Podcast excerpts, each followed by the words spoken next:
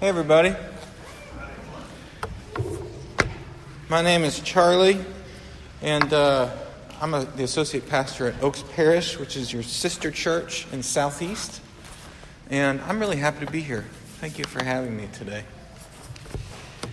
Um, when I was in college, I went to the University of Memphis in Tennessee. And the University of Memphis is a big state school but it's not like U of O or Oregon State where people like go from out of town and like move to the college town. It's, it's a commuter school, sort of like Portland State. And when I graduated high school, um, basically the way it worked in Memphis is like this. If you graduate high school in the city of Memphis and you don't have your life together, you go to the University of Memphis and then you try to figure out your life while you're there. And so that's what I did. I jokingly say that because it's kind of true, but don't get me wrong, I love the University of Memphis. Not talking bad. Uh, but for that reason, we called it Tiger High. It was the Memphis Tigers. And we called it Tiger High because at least the first few years of college, you just went and it was just like a continuation of high school. And one of the ways it was like a continuation of high school was the, ca- the culture in the cafeteria. There were three cafeterias on campus. I went to the smallest one, which was called the Tiger Den. And uh, Tiger Den was separated into two parts. And the part I was in was like all people that I went to high school with, people I went to church with. It was basically a continuation of the high school cafeteria. And what, just like in high school, uh, what table you sit at at lunch says something about your identity in the tiger den. And it was a big deal to get up and switch tables or to move to a table where you weren't sure if you belonged. Let me give you an example. I went to a Christian school called Evangelical Christian School. And so when I went to University of Memphis, Tiger High, it only made sense that I sat with all the Christian school kids in the cafeteria. And the Christian school kids section of the Tiger Den was divided into three parts. Uh, one was the uh, RUF table, RUF Reformed University Fellowship. That's the college ministry of our denomination. That's where all the Presbyterian kids sat. And they were a little too serious for me, so I didn't sit with them. And then on the other side, we had the, uh, the Southern Baptist College Ministry table. And they were a little too excited, a little too friendly, a little too excited for me. So I didn't, I didn't sit with them. I sat in the middle with uh, Christian kids, we went to Christian school, we loved Jesus, but we didn't really belong with any of those other two groups. Maybe we listened to rock and roll music, maybe we stayed up late, uh, maybe we did things that came, that usually come with staying up late and listening to rock and roll music. We were like the bad Christian kids, and I sat at that table. Well, one day, something in me just had enough of high school land. And I decided I was going to switch tables. I was going to go out on my own in the cafeteria and sit wherever I wanted. So I found a table that had two guys sitting at it Tony and Adam. Now, I had known both Tony and Adam for a while. We all went to high school together, of course, Tiger High. Uh, but Tony and Adam were cousins. So I went and sat at this table in no man's land between, between the, you know, the Baptist table and the Presbyterian table and the non denominational table. I went and sat at this table with Adam and Tony, and I sat down, and lo and behold, they were in a passionate discussion, arguing over what it means to pray in the Spirit. Now, we're at college, you're supposed to have intellectual conversations. We're in the Tiger Den in the Christian school section. It makes sense that we're talking about God. So I didn't think anything of it. So I sit down at the table and I'm listening to this argument. What does it mean to pray in the Spirit? What does the Holy Spirit do when we pray? And Tony was arguing. Uh, Tony had grown up in a church that was sort of charismatic, and he, he grew up and his family was uh, very passionate, that wore their feelings in their sleeve. Tony had a big, uh, he was an imaginative person, he was a very positive person. And Tony had a view that what the Holy Spirit does when you pray is that the whole is basically for some believers, for Christians that really had it together, uh, the Holy Spirit would come and, and inhabit their prayers, and you would know the Holy Spirit was with you when you prayed because sensational things happened. You got really strong feelings, or there were signs and wonders. And Tony was arguing that what the Holy Spirit did when Christians pray is that for some Christians, the Holy Spirit does miracles when you pray. That's Tony's argument. Uh, have you guys ever heard somebody articulate something like that before? Okay. So, Adam, to this day, I'm not really sure what Adam actually believed at the time about the Holy Spirit. All Adam knew is that he disagreed with Tony. And whatever it was that the Holy Spirit does when you pray, it's not sensational. Um, it's not amazing. It's very normal. And it's really not a big deal. So that's Tony and Adam. So that was my high school experience. I sat at the, I mean, college experience, same thing, University of Memphis. I sat at the table and I listened to the discussion, and the longer they went on, the more I realized that I was never, ever, ever, ever going to get up and switch tables in the Tiger Den ever again. And I found out that Tony and Adam, their two families, had been fighting over this very issue. What does the Holy Spirit do when we pray? For years. They went to different churches, they had different views, and they were, were firing shots at each other about this. And here at this table in the Tiger Den was the front lines of the battle. So let me tell you, high school kids, middle school kids, college kids, don't ever switch tables in your cafeteria. Uh, today, I want to talk to you about what the Holy Spirit does when we pray. And uh, that discussion I had with Adam and Tony uh, kind of sent me on a spiritual journey trying to figure this out. And for years, uh, I have been passionate about this issue. So today, I want to take you to the passage in Scripture, Romans 8. That's the definitive passage that has to do with what the Spirit does when Christians pray. Okay? Let's pray together and then we'll read from God's Word. God, thank you for your Word. Thank you that it's good news. Thank you that we could trust you Lord, I thank you for the Holy Spirit. Spirit, thank you for being here among us. God, I pray that in this time here and in this place, you would open our minds and our imaginations to the beauty of the gospel. God, I pray that you would do a work in us so that when we leave here today, we would be filled with joy and confidence and prayer. Lord, I thank you for this church, and I thank you that we can worship together this morning. In Christ's name. Amen. Okay, you can look in your worship guide, or if you have a Bible, turn to Romans 8. In my Bible, that's page 1137. I don't know if that helps you. That's, that's a joke. For... No more jokes, just preaching, Charlie. All right, let's, let's look. We're going to start with verse 16, Romans 8 16. The Lord Himself bears witness with our spirit that we are children of God. And if children, then heirs, heirs of God and fellow heirs with Christ, provided we suffer with him in order that we may also be glorified with him. For I consider that the sufferings of this present time are not worth comparing with the glory that's to be revealed in us. For the creation waits with eager longing for the revealing of the sons of God.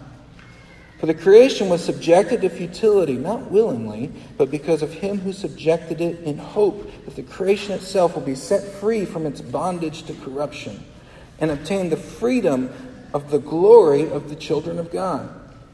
For we know that the whole creation has been groaning together in pains of childbirth until now.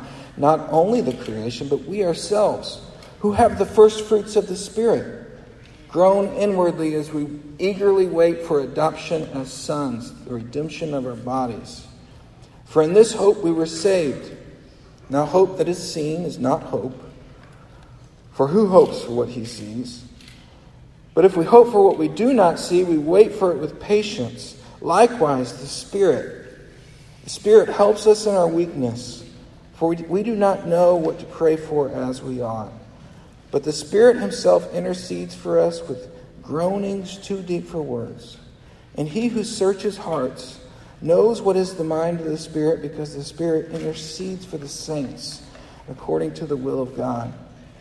We know that for those who love God, all things work together for good, for those who are called according to His purpose. For those He foreknew, He also predestined to be conformed to the image of His Son in order that he might be the firstborn among many brothers.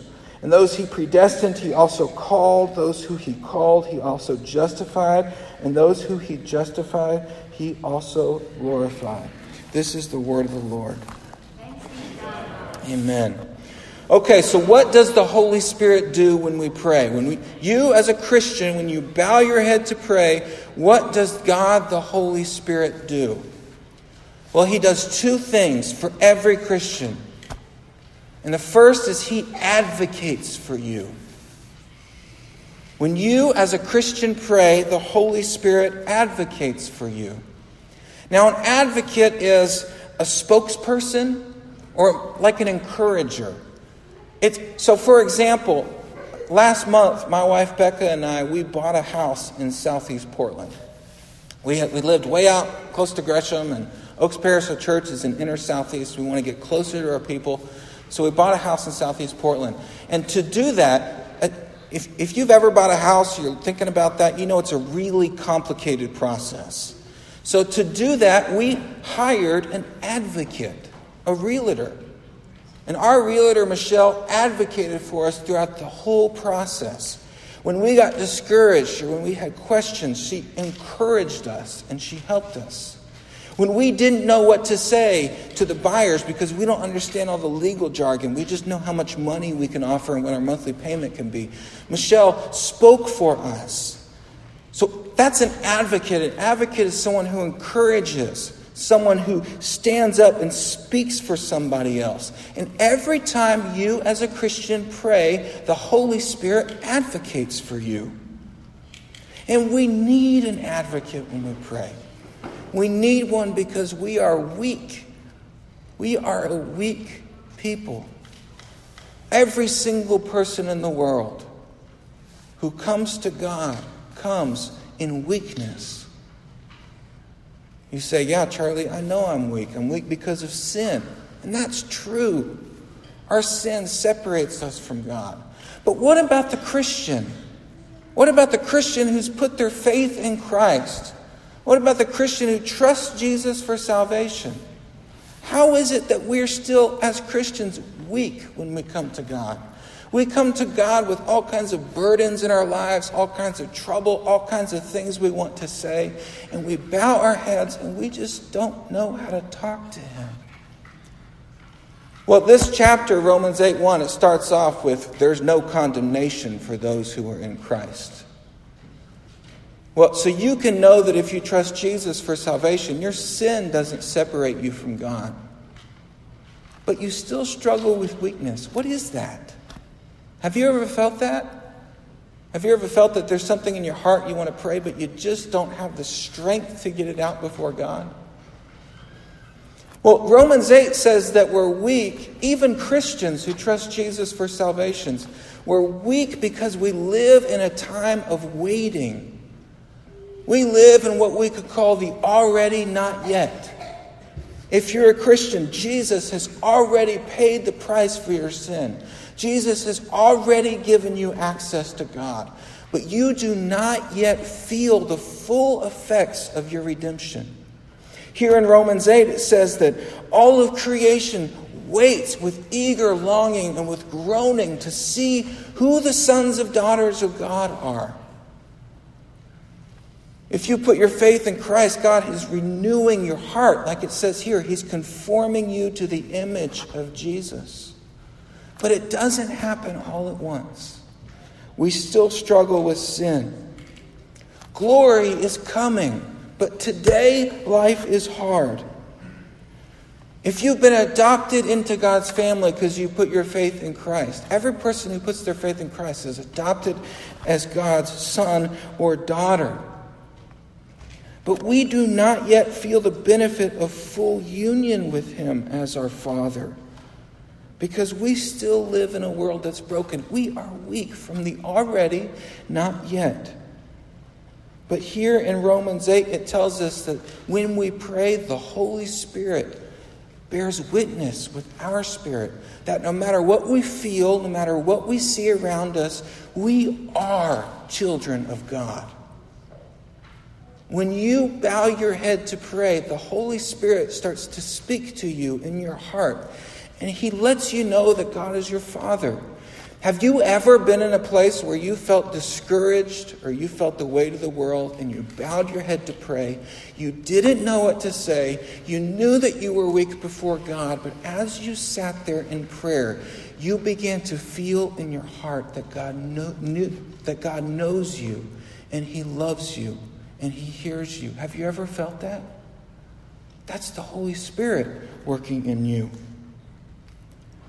When we bow our heads to pray, the Holy Spirit encourages us. He tells us what's true about ourselves as God's children. But He also speaks for you as an advocate.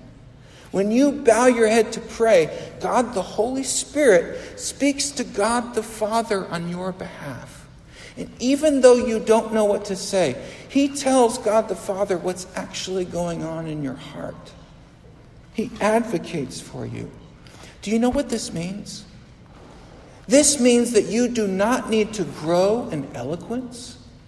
This does not mean that, this means that you do not need to grow in your theological knowledge or your education or your level of mindfulness or awareness for God to hear you when you pray.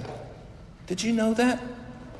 Every single person who trusts in Christ, from a little child to someone in their sunset years, Every single person is heard by God when they pray. Every person who trusts in Christ. Because the Spirit is advocating for you. Our culture says that you need to grow in, in, in your awareness or your mindfulness or your education. And that is simply not true. Because the Holy Spirit. So if I could go back in time to the tiger den and sit down at that table that I swore I'd never sit at again with Adam and Tony do you know what I would say to Tony, who thought that praying in the Spirit was only for some Christians? I would tell him, no, Tony, praying in the Spirit is for every Christian every time. Because the Holy Spirit bears witness with our spirits that we are sons and daughters of God. Because the Holy Spirit advocates for us. Well, the second thing that the Holy Spirit does when the Christian prays, he advocates for you and he accommodates for you. The Holy Spirit accommodates. He's an accommodator. To accommodate means to adapt to someone else. Let me give you an example. Several one of the things that I like to do as a hobby, I like to play guitar and I like to write songs. And a couple months ago, I got invited to go to a songwriters retreat, a Christian songwriting retreat. So I went to this songwriting retreat. It was an all-day thing from like 8:30 in the morning to 10:30 at night, and it was at a lady's house. Uh, uh, it was at a lady's house in Portland, and I, I go to this retreat and I sit down and we're working and talking about songs and doing exercises. And I don't know if you've noticed, but I wear tinted lenses in my glasses. That's because I have a significant vision disorder. And part of that is I am super sensitive to light, especially any kind of bright or irregular light. I have something called photophobia, which, so irregular light uh, triggers uh, different things like nausea or pain. It's a big part of my life. Uh, so I have a significant vision problem. So I sit down in the chair, I'm at the songwriter's retreat, and about an hour in, I just feel terrible. Like I'm nauseous, I can't think straight. And I realize that across the living room, into the dining room, there was a big chandelier and it was shining right in my face. And I hadn't realized it during the, during the retreat until it was like, I'm already feeling sick. So I tried to as quietly as I could. I, I got up and I kind of went around. Everybody's talking. I didn't want anyone to see me. And I kind of went around the group and I went into the, the dining room and I turned that chandelier off. And I came back to my seat and I sat down. And then all of a sudden I realized everybody was looking at me. And the lady who owned the house, who lived there, she looks at me and she goes, What are you doing? And I said, Oh, I just, she, she said, Did you turn the light off because you're uncomfortable or because it's annoying? What's going on? And there's some people there in the group that know me, and they're like, oh no, this lady is, this is awkward. And I said, actually, I have photophobia. It's a vision disorder, and uh, I'm really sensitive to light. And she goes, oh, oh, okay, okay, no problem. And then she starts going around the room, blowing out all the candles, turning off all the lamps. And I felt a little awkward because I don't like to draw attention to myself in that way. But the whole room goes to dark, and for the rest of the day, the whole group of songwriters sat in a dark room and we did our exercises. They accommodated to me. That's accommodation. They changed what they were doing to adapt to my needs, and I felt so welcomed. That's what the Holy Spirit does when you pray. He accommodates to you. Now, here's the thing about the accommodation of the Spirit it's a theological black hole. And if you think about it too long, it will kill you because it is really complicated. Let me just, let me just give you a little glimpse at the black hole of the Holy Spirit's accommodation.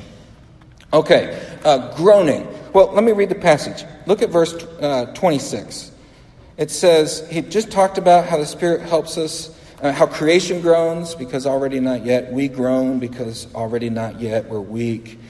And then it says, likewise, the Spirit helps us in our weakness, for we do not know what to pray as we ought, but the Spirit Himself intercedes for us with groanings too deep for words. So creation is groaning.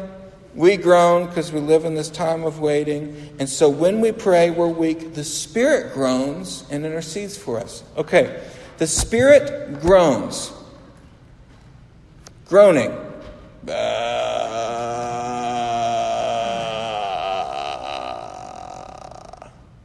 That's a groan, right? Okay, when you groan, you push air, you, you know, your diaphragm pushes up, you push air out of your lungs, it goes over your vocal cords in time and space, and it goes out into the room. And we groan when we have something inside of us that needs to come out, but we don't have words for it. Correct? That's what groaning is. Okay, so the Holy Spirit groans for us. Now, the Holy Spirit does not have a body. He does not have vocal cords. Groaning comes when you push air through vocal cords, but you're not making words. The Holy Spirit doesn't have vocal cords. He doesn't breathe air. He doesn't push air out. It happens air moves over vocal cords in time and space. Well, the Holy Spirit, uh, I'm not sure he's bound by space. In fact, I'm pretty positive, I am positive, he's not bound by space. He, the Holy Spirit is atemporal, he's supratemporal. He is not bound by time, he's eternal. Do you, you understand why this is a problem? The Spirit has no body, does not breathe air, is not subject to space, he's eternal. How does he groan? How? Well, Charlie, it's a metaphor. Oh, okay. Okay, if it's a metaphor, then, then um, we groan when we have something inside of us we feel that gets too big for us and it needs to come out. We are overcome with our feelings or our passions. That's what groaning is. And if it's a metaphor, then that has to be what it's referring to, right? Well, the Holy Spirit um, is impassible. Impassible, that's one of God's incommunicable attributes. The Holy Spirit, God the Holy Spirit, He is not acted upon by His passions. God's feelings don't overcome him. So, like God tells Moses, He says, My name is I am who I am. I'm not defined or determined by anything outside of myself. So, how is God, the Holy Spirit, supposed to groan when He isn't feeling anything that needs to come out of His body which He doesn't have? You see what I'm getting at? This theologically, this doesn't really work. We groan when we experience the pain of life change. We groan because as a people we're always becoming. Well, the Holy Spirit is immutable. God does not change. Malachi 3 6, I am the Lord, I don't change. He, he, he is never becoming, he always is. He's his understanding is beyond measure. He's omniscient. Omniscient. Do you see the problem I'm getting at here? The theologian John Frame, in his systematic theology, he's talking about uh, talking about this, and this, this is what he says. He says, "Try to imagine what it would be like to have a consciousness without beginning or end, without change, with perfect knowledge at all time and with complete sovereignty over temporal relationships, what would that feel like? Well, it certainly wouldn't feel like groaning. So, when we as Christians pray, the Spirit Himself intercedes for us with groanings too deep for words. This is a miracle. I want you to hear me. In our Western A plus B equals C systematic theology, nice little categories for everything, in our minds, in our worldview, this doesn't make sense. That when you pray, the Spirit would groan, the groanings that should be coming out of you. Do you know what it is? It's accommodation. The Spirit accommodates to you. In every other theistic worldview, every other religious system, we do things in order to accommodate to God. Other religious systems, God's up here and we need to change in order to go to Him. But only in the gospel do we have a system where God Himself accommodates to us. This is a miracle. This, Paul says that the Spirit helps in our weakness. He's probably, this is probably an allusion back to, back to uh, what Jesus says in, John 14 that the Spirit is a helper, and He's going to send a helper to help us on our journey with God. Well, what's interesting is when Paul says that the Spirit helps in our weakness, he uses a stronger word for helps that even Jesus used. When Jesus talked about the Spirit and he said the Spirit's the helper, he uses the, he uses the word parakletos. That's a Greek word, it means helper.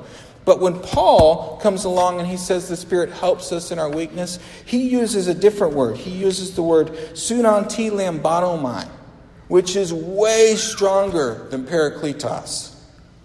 Sunanti lambatomai doesn't just mean helper. It means someone, it means to come alongside get under the burden of and share it with somebody else. So when Paul says the Spirit helps in our weakness with groanings too deep for words, what he's saying is that God the Holy Spirit, when you pray, does a miracle, does something that doesn't make sense. God, the immutable, impassible, omniscient, unquantifiable Spirit, gets under your burden and shares it with you. He accommodates to you. So if I could go back in time to that Tiger High lunch table in that discussion, you know what I would tell my friend Adam? Who said that whatever the Spirit does in prayer, it's not sensational. I would tell him that he's wrong. And I would go on to explain and to share with him the good news that every time a Christian prays, it is an absolute miracle. It is incredible that God hears you. It's unbelievable. We should, our jaws should drop in awe of what God does every time we pray. So, what does the Holy Spirit do when we pray as Christians? Well, He advocates for us for every Christian. And He accommodates to us. And it's a miracle. Folks, this should give you great confidence. Life is hard. I don't have to explain that to you. I can see it in your faces. And prayer, God has given you prayer as a way that you can share your weakness and your burden with God Himself. Just as Jesus Christ, God the Son, accommodated to us by becoming a man and dying on the cross, the Holy Spirit accommodates for us by doing sunanti lambatomai, by sharing our burden, by feeling our feelings, by praying our prayers and standing with us when we bring our requests to the Father. This is a miracle. So, folks, think about your own prayer life. Think about the difficulty of talking with God and be filled with confidence because the Holy Spirit is with you. Let me leave you with an image of what this might look like in real time. Um, I remember in 1992, I was in the second grade and we watched, as a family, we watched the Summer Olympics from, in Barcelona. And uh, it's the first time I ever remember watching the Olympics. And something happened that year in the Olympics that went down in Olympic history. Uh, in 1992, in the four, 400 meter race, there was a runner named Derek Redmond who ran for the UK. And you can go back, if you just go, don't do it right now, uh, but you can Google Derek Redmond Olympics, and like a bazillion videos are going to come up with what I'm about to tell you about. Derek Redmond was uh, projected to do really well in the 400 meter race, and he lines up, and it's this big race, and he's the guy. And the guy shoots the starting gun, and they start running. And about 100 meters in, Derek, you can see on the video, Derek Redmond falls to the track. And at the time in 1992, in the Olympics, the world goes, because it's the Olympics. And then you watch him as he gets up and he kind of grabs the back of his leg and he looks down and looks around and then he starts running again. And about 30 yards down the track, he hits the deck again. And the rest of the runners are already finishing the race. And then, out of nowhere, another man appears on the track. He starts heading for Derek. One of the guys, the race officials in the green jacket, comes up and tries to get the guy to stop. And you can see as this man, uh, he, he waves the race official away and says, No, and goes right past him. And he goes to Derek and he gets down on the track with Derek. And next thing you see is the guy, he throws Derek's arm over his shoulder and he gets up and they start walking together. And with every step, you see pain on Derek's face. And you see pain on the man's face. And what the world found out later was that that was Derek Redmond's father. Derek Redmond had, had pulled his hamstring in the race and he hit the deck, and his father jumps over the rail, comes out of the stands, runs down on the track, waves the official away, gets with Derek. They get up and they finish the race together. Well, I was doing some Googling about this and I found an interview with Derek Redmond that he did uh, after, the, after the race. I, I, this is much later than the race is reflecting. And he says this. He says, With about 100 meters to go, I became aware that someone else was on the track. And I didn't realize it was my dad, Jim. I didn't realize it at first. But then he said, Derek, it's me. You don't need to do this. I said, Dad, I want to finish the race. Get me back in the semifinal. And he said, Okay, we started this thing together, and now we'll finish it together. And he managed to get me to stop trying and just walk. And he kept repeating, Derek, you're a champion. You have nothing to prove. Folks, this is what it means to pray in the Spirit. Believers in Christ, every time you pray, something greater than this happens. Jim Redmond accommodates to Derek. He comes out of the stands out from way up, and he gets down on the track, gets down on the ground in front of everybody, puts Derek's arm around him, does sunantilambanomai, shares the burden, gets up, and walks with him. Jim Redmond advocated for Derek. When the officials who are trained to get injured runners off of the track come out, Jim Redmond looks at them and says, No, get away from us. And they finish that race. And that story about Derek Redmond. You, it's everywhere now. Nike picked it up. It's on a Nike commercial. Jim Redmond was wearing a Just Do It hat. It was like perfect for Nike. But it has become a story of what it means to be human. So much more than a race, so much more than finishing. So, folks, people who believe and trust in Jesus, even though you are weak, even though you are hamstrung by your sin, even though you don't know what to do, every time you bow your head, the Holy Spirit comes to you. So it's my prayer that beginning today, when you bow your head to pray, you would know His voice as He says to you, Son or daughter, it's me, the Spirit. Stop trying. Walk with me. We started this together, and we will finish this together.